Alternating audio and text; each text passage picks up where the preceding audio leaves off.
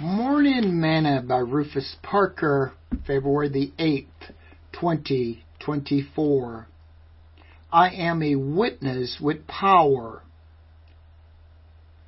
And said unto them, Thus it is written, and thus it behooved Christ to suffer, and to rise from the dead the third day, and that repentance and remission of sins should be preached in his name among all nations, beginning at Jerusalem. And you are witnesses of these things. And behold, I send the promise of my Father upon you. But tarry in the city of Jerusalem until you be endued with power from on high.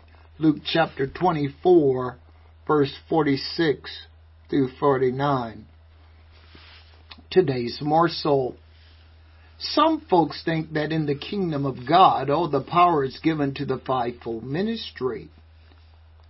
But if you have been filled with the Holy Ghost, then you are a witness with power. Jesus said that you would receive power after that the Holy Ghost has come upon you, Acts chapter 1 verse 8, and that we would be witnessing to the uttermost parts of the earth. Those with the pulpit ministry are chosen to train, develop, and feed the flock. But everyone who has been filled with the Spirit is to be a witness of who Christ is and what he has done in their life and what he can do in the life of others.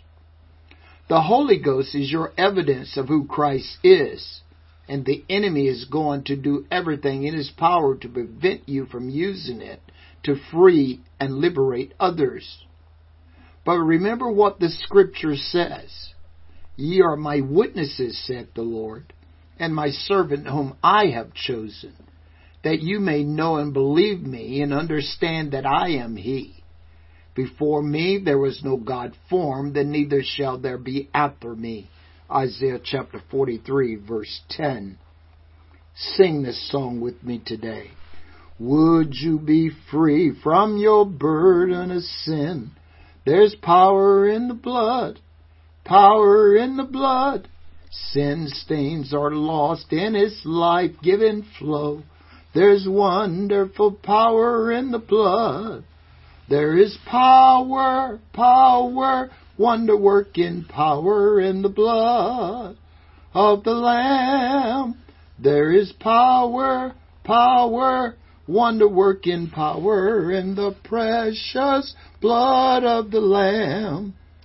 Thought for today, a true witness will set the record straight.